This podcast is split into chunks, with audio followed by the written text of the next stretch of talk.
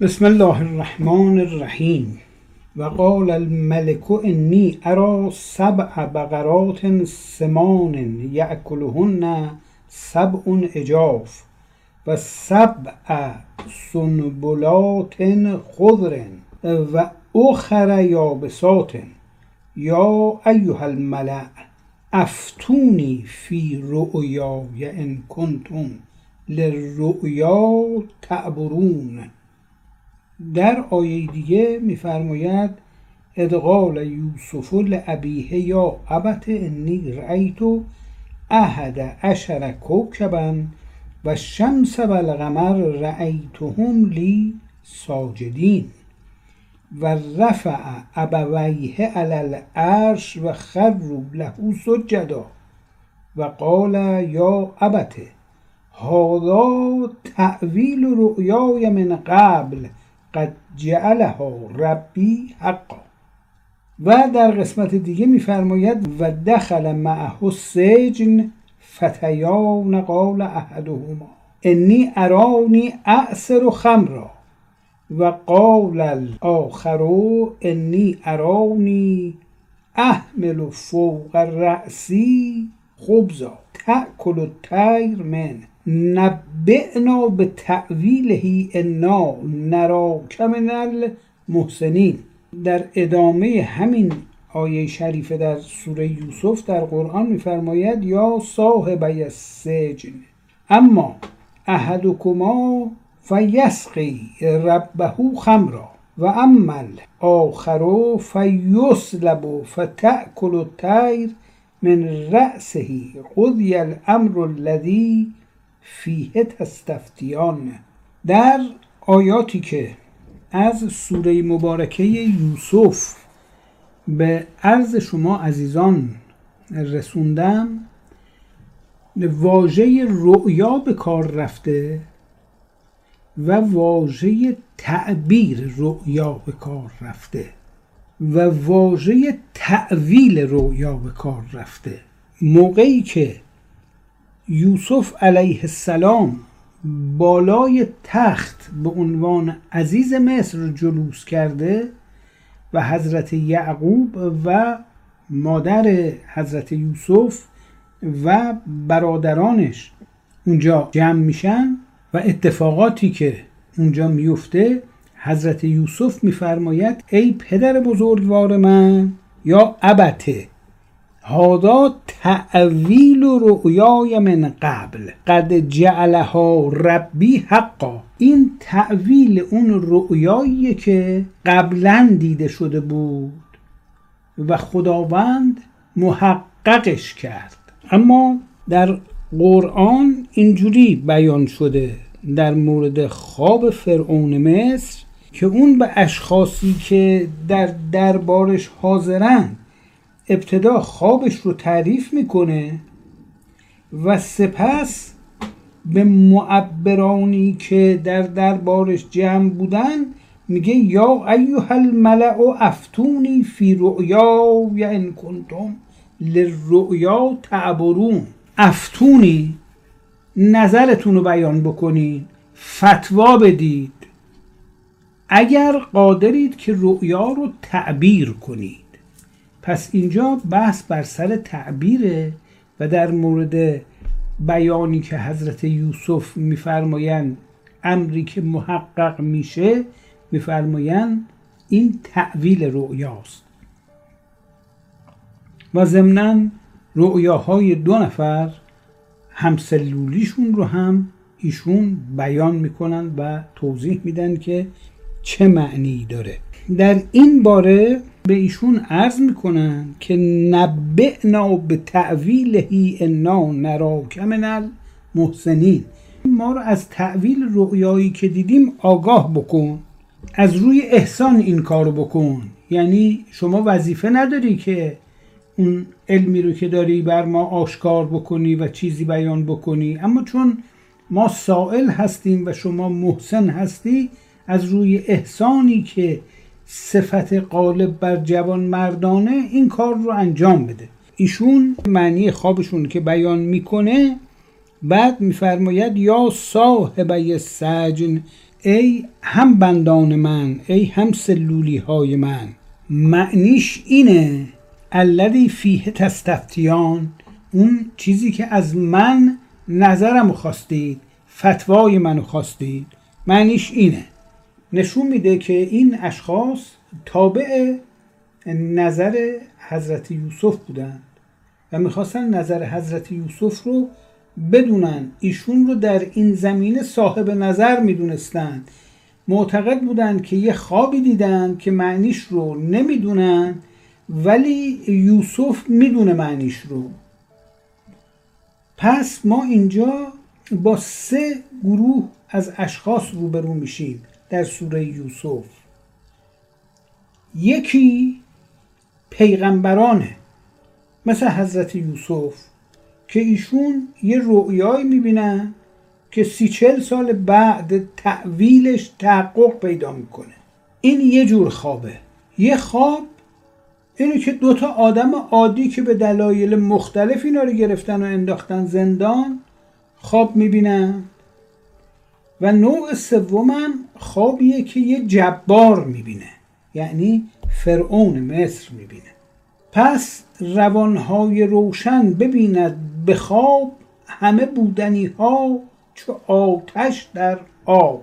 اما نه اینکه ضرورتا روانهای روشن فقط خواب ببینند روانهای روشن می‌تونن چیزی رو که می‌خوان در خواب ببینند.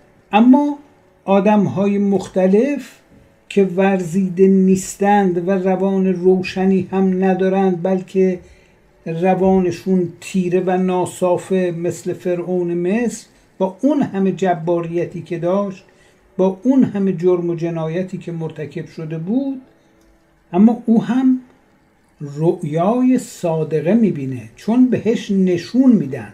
خودش نمی‌بینه. بهش نشون میدن. بسیاری از جباران یک چنین خوابهایی دیدن. مثلا بخت و نصر هم یه رویای عجیب می‌بینه. اون جوری که در متون کهن نوشته شده تمام معبران رو جمع می‌کنه در دربار خودش و میگه بگین تعویل رؤیای من چیه؟ تعبیر رؤیای من کدومه و اونا نمی‌تونن بیان بکنند چون اون جبار بابلی از زور وحشت خواب خودش فراموش کرده بوده. و می‌گفته من یه خوابی دیدم شما معنیشو بگین. اونا می‌گفتن شما اقلا بر ما تعریف بکن تو ما تا نهایتا حضرت دانیال نبی ایشون میان و هم خواب رو برای جبار بابلی تعریف می‌کنند و هم تعویلش رو توضیح میدن. پس از مجموع آیاتی که در سوره یوسف ذکر کردم مشخص میشه که همه اصناف جامعه به هر قشر به هر طبقه و به هر سنفی که تعلق داشته باشن رؤیای صادقه می‌بینند. خواب رو همه می‌بینند. همه موجوداتی که میخوابن نه فقط آدما. خواب می‌بینن. خواب فعالیت مغز در حین خوابیدن. اما به خوابی میگن رؤیای صادقه که تحقق پیدا کنه در آینده. یعنی حاوی یک پیام خاصی باشه. به اون میگن اما این رؤیای صادقه رو که پیشگویی نسبت به آینده است. یا روشن شدن یه سریه که کسی نمی‌دونه که از گذشته همینجوری مونده یه ابهامی رفت میشه یه راه حلی پیدا میشه. یعنی حالت اتصال با ماورا و طبیعه داره برای همه اخشار جامعه برای همه آدم ها این امکان وجود داره. اما مشاهدش دست خودشون نیست. در قرآن مجید در احوال رسول اکرم در دوران ظهور اسلام رؤیاهای متعددی رو بیان می‌کنه. همچنان که در برنامه های پارادایم به عرض شما رسونده بودم در ماجرای حرکت رسول اکرم از مدینه به ناحیه بدر اتفاقاتی پیش میاد. دشمنان رسول الله که قصد به شهادت رسوندن رسول الله و پایین کشیدن پرچم توحید رو داشتن دور هم جمع می شدن رایزنی می کردن و هر دفعه که یه همچین اجتماع و تجمع شیطانی رو تشکیل می‌دادن یه شخصی از بیابون می اومد یه آدم ناشناسی که بهش می‌گفتن شیخ نجد پیرمرد نجدی. و میشست تو جمعشون و اون نظر اون بود که فیصله می‌داد گفتگوها رو. و می‌گفتن که اون شیطان مجسمه که اومده. راهنمایی می‌کرد اونا رو. به همین دلیل اونا یک چنین ارتباطاتی داشتند و شیطانی ترین نقشه ها رو در طراحی های خودشون در مکری که تدارک می‌دیدن میریختن. اما پیغمبر آگاهی پیدا می‌کردن نسبت به طرح دشمنان. و این آگاهیشون در دورانی که در مدینه بودن دور در دورانی که در مکه بودن اینا همیشه پیش از اینکه دشمن بخواد طرح خودش رو اجرا کنه ایشون ازش اطلاع پیدا می‌کردن و اون طرح رو با طرح خودشون خونسا میفرمودن که شیطانی ترین طرحشون هم همون توطعه به شهادت رساندنشون بود. در آخرین شب اقامت ایشون پیش از هجرت در مکه که پیغمبر چون از قبل اطلاع پیدا کرده بودن به حضرت علی فرموده بودند که شما اینجا باش به جای من در منزل باش و خودشون به قار سور تشریف برده بودند و مدتی در اونجا بودن اینها در مفصلا در پارادایم توضیح داده شده. اما چطور پیغمبر اطلاع حاصل می‌کردن نسبت به طرح دشمنانشون؟ از دو طریق. یکی به واسطه شبکه استخباراتی بسیار گسترده‌ای که ایشون دایر کرده بودند در مکه و در مدینه در حبشه در یمن در شام در نواحی مختلف و اطلاعات بسیار زیادی رو به سرعت به رسول اکرم میرسوندن. اما علاوه بر این ایشون در منام یعنی در خواب رؤیاهای حامل پیام ها رو هم دریافت میفرمودند که یه شعبه ای از وحیه یعنی به طور کلی رؤیا خودش مجرای مشاهدات و مکاشفات و وقوف فراحسی نسبت به اموریه که در زمان بعید در آینده اتفاق میفته یا در گذشته اتفاق افتاده. وقتی ما میگیم تقویت مدارک فراحسی یعنی فقط ما با حواس پنجگانه با خارج از مغز خودمون ارتباط نداشته باشیم با چشم بخوایم عالم خارج رو ببینیم با گوش بخوایم صدا رو بشنویم. بلکه مجاری فراحسی رو تقویت کنیم و پرورش بدیم استعدادمون یکی از این مجاری فراحسی تقویتش به مکاشفات فراحسی در منام منتهی میشه. یعنی دیدن رؤیا در خواب. خب وقتی آدم چشمش بسته است چطور می‌تونه ببینه؟ به خاطر اینکه به غیر از این دو چشمی که برای دیدن جهان حسی جزو وسایل مغز مغز وسایل دیگه هم داره که باهاش جهان فراحسی رو مشاهده می‌کنه که اون رو اصطلاحا بهش میگن چشم سوم. اون توضیحاتی که راجع به چشم سوم داده شده با قده اپیفیز یا قده پین ال مرتبطه. کسانی که ورزش های مخصوصی می‌کنند برای اینکه قده پینعل خودشون رو بیدار و فعال بکنن اصطلاحا میگن چشم سومشون باز شده به چشم سر که جهان حسی خارج از مغز رو مشاهده می‌کنه. میگن بسر و مشاهداتی که توسط چشم سوم انجام میشه اصطلاحا قوه بصیرت بهش اطلاق میشه. زمانی که پیغمبر اکرم به مدینه تشریف برده بودند تصمیم می‌گیرند که حرکت کنند و به ناحیه بدر برند که قبلا من این رو بیان کرده بودم. و اونجا در واقع استقرار پیدا بکنند. هدفشون از این کار این بود که می‌دونستند که دشمن یعنی ابو سفیان و سران قریش در صدد حرکت دادن یک کاروانی هستند.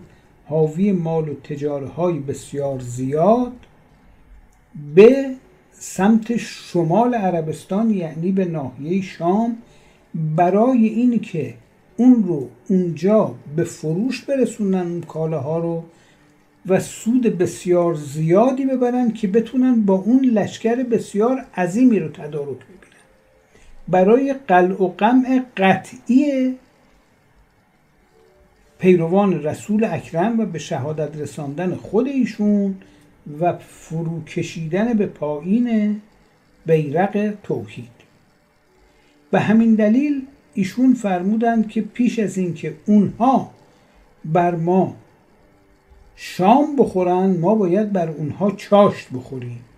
حرکت فرمودند رفتند به وسط دوتا کوه که جایی بود که اونها بعد از اونجا می‌رفتن که این دوتا کوه یکی مسلح نام داشت یکی مخریع و اونجا یه چاه بسیار مهمی بود که بهش می‌گفتن بئر روها مسلم می‌دونستند که وقتی کاروان قریشیان و ابو سفیان میان برای آب باید بیان به اون ناحیه در بعد اونجا رو ایشون معین کردند برای مقابله و بعد اشخاصی رو معین کردند که خبر رفت و آمد کاروان ها و اشخاص مختلف رو در اختیار ایشون بذارن.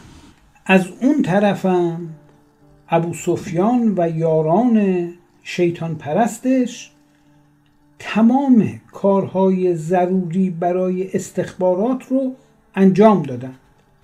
برای اینکه حد اکثر اطلاعات رو نسبت به تحرکات رسول اکرم به دست بیارن تا قافلگیر نشند در این میان اتفاقی که میفته اینه که چند تا از کسانی رو که پیغمبر معین فرموده بودن در اونجا تلاقی می‌کنن با کسانی که از جانب ابو سفیان اومده بودن به اونجا. و از طریق اونا اطلاعات کامل کسب می‌کنند که اون کاروان و اون مال و تجاره قریش و غیره چی چیه؟ چقدر چند نفر همراهشونن؟ و بالاخره اون دو نفری رو که گرفته بودند که اونا خودشون به عنوان جاسوس فرستاده شده بودند اون اطلاعاتی رو که داشتن اومده بودن اطلاعات بگیرن ناچار شدن اطلاعاتی رو که دارن به عرض رسول اکرم برسونن. پیغمبر فرمودند که ببینین که اونا چند تا شطور دارن. تا ما از تعداد شطورهای اونها بفهمیم که چند نفر دارن از اونجا حرکت می‌کنن و میان. اما از اون طرف هم ابو سفیان چند نفر دیگر رو فرستاد به اونجا و گفت برین روی زمین فضولات شطورها رو پیدا کنین بیارین اینجا تا من بگم که اینا کیا هستن اومدن. چون هر قبیله ای از قبایل مکی و مدنی یه نوع نواله خاصی درست می‌کرد و می‌داد به شترهای خودش. به هر حال ابو سفیان متوجه شد که اونجا کمین کردن. دستور داد که مسیر کاروانشون رو تغییر بدن. از اون ناحیه رد نشن که قافلگیر نشن. و گفت نرین طرف چاه های بدر اونجا بسیار بسیار خطرناکه. بلکه حرکت کنین به طرف بحر الاحمر اما همون شب یه شخصی به نام جهیم ابن سلت که از تبار عبد مناف بود و همراه لشکر قریش اومده بود وقتی که لشکر قریش در جحفه منزل کرده بودن یه رؤیایی دید که بعدا تحقق پیدا کرد. اما از حراس و خوف رویایی که دیده بود از خواب پرید و نعره کشید. مشعلها رو روشن کردن و دورش رو گرفتن و گفتن چی شده چرا انقدر وحشت کردی و ترسیدی؟ ابو سفیان و ابو جهل و همه جمع شدن و این گفتش که من پیش از این که به خواب برم بین خواب و بیداری یه دفعه یک حالتی برای من دست داد. و مشاهده کردم که یک سوارکار بسیار بسیار چالاک و چابک سواری اسبی داره میاد و یه شطوری رم افسارش رو گرفته دستش و یدک می‌کشه داره میاره. و اومد تا رسید به نزدیک ما. گفتن خب بعد چی شد؟ گفت یه دفعه من برگشتم نگاه کردم دیدم اتبت ربیعه که از سرکردگان سپاه ابو سفیان بود کشته شده و جنازش اون طرف افتاده. این طرف رو نگاه کردم دیدم شیبه کشته شده.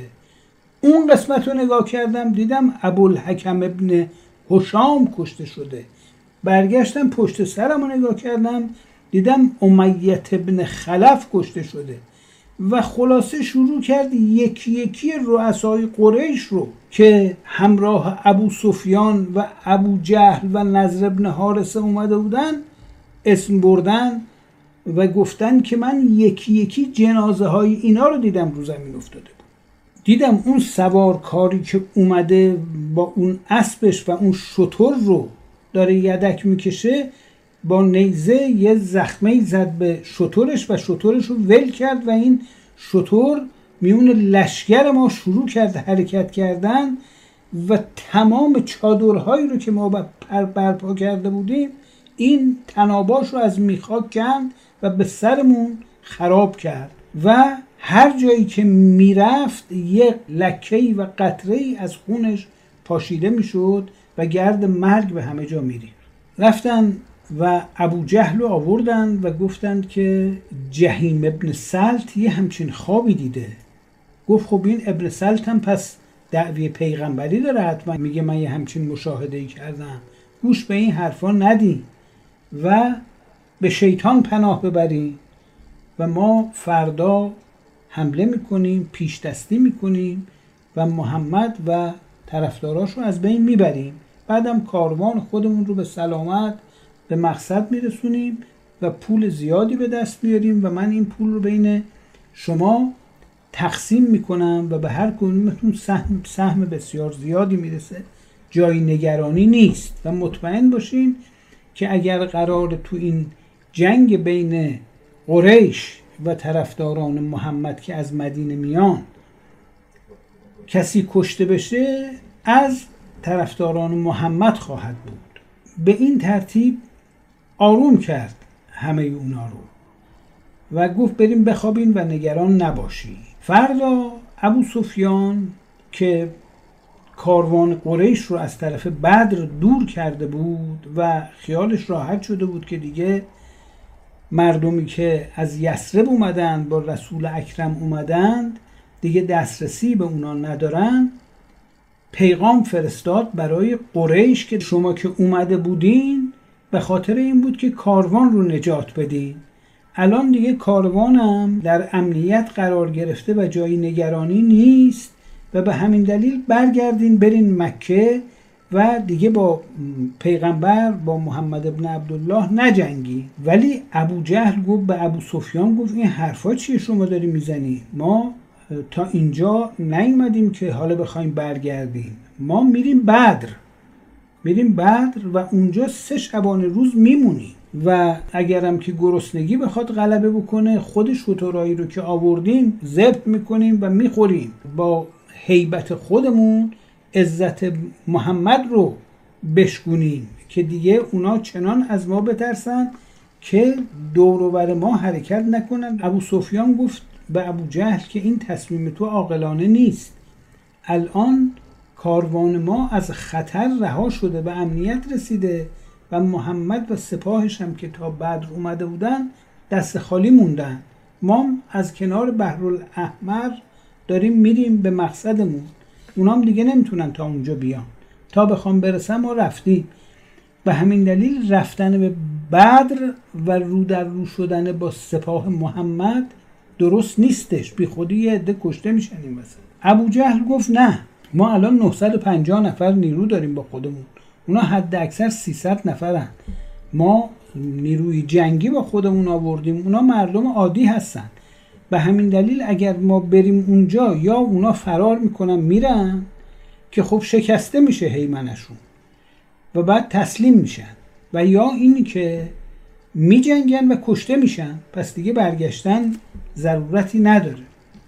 از این طرف تمام اینا شروع می‌کنن اصرار کردن و ولی ابو جهل یه حس شیطنتی بهش غلبه کرده بوده و قبول نمی‌کنه که دست از طرح خودش بکشه. و نهایتا اینا میان به ناحیه بدر. میان. خودشونو میرسونن به ناحیه بدر و رسول اکرم هم موقعی که اونا می‌رسن رسول و پیروان ایشون چاهای بد رو گرفته بودن و تمام چاه ها رو بسته بودن که دیگه نشه ازش آب برداشت و خودشون یه استخر دستور فرموده بودن درست بشه و اون رو پر آب کرده بودن برای سیراب کردن اسب ها و شترهای خودشون و سپاهیان خودشون و در موضع برتر قرار گرفته بودن نسبت به دشمن و زمین رو هم ایشون به دست گرفته بودن.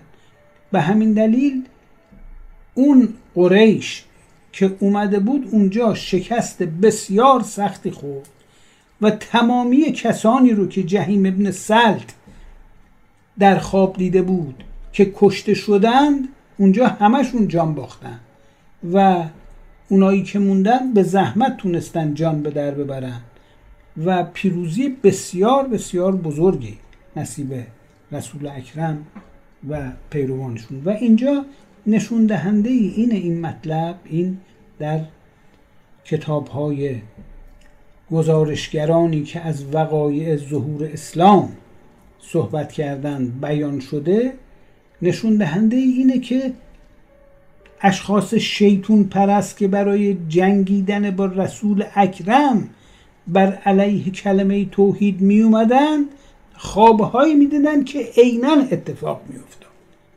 به همون دقت که این جهیم ابن سلت در خواب دیده بود عینا همون طوری اتفاق افتاد که از یه واقعی یه مستندسازی فیلم برداری کرده باشه و این رو در سینما نشون بده و یه نفر این رو ببینه و برای دیگران تعریف کنه.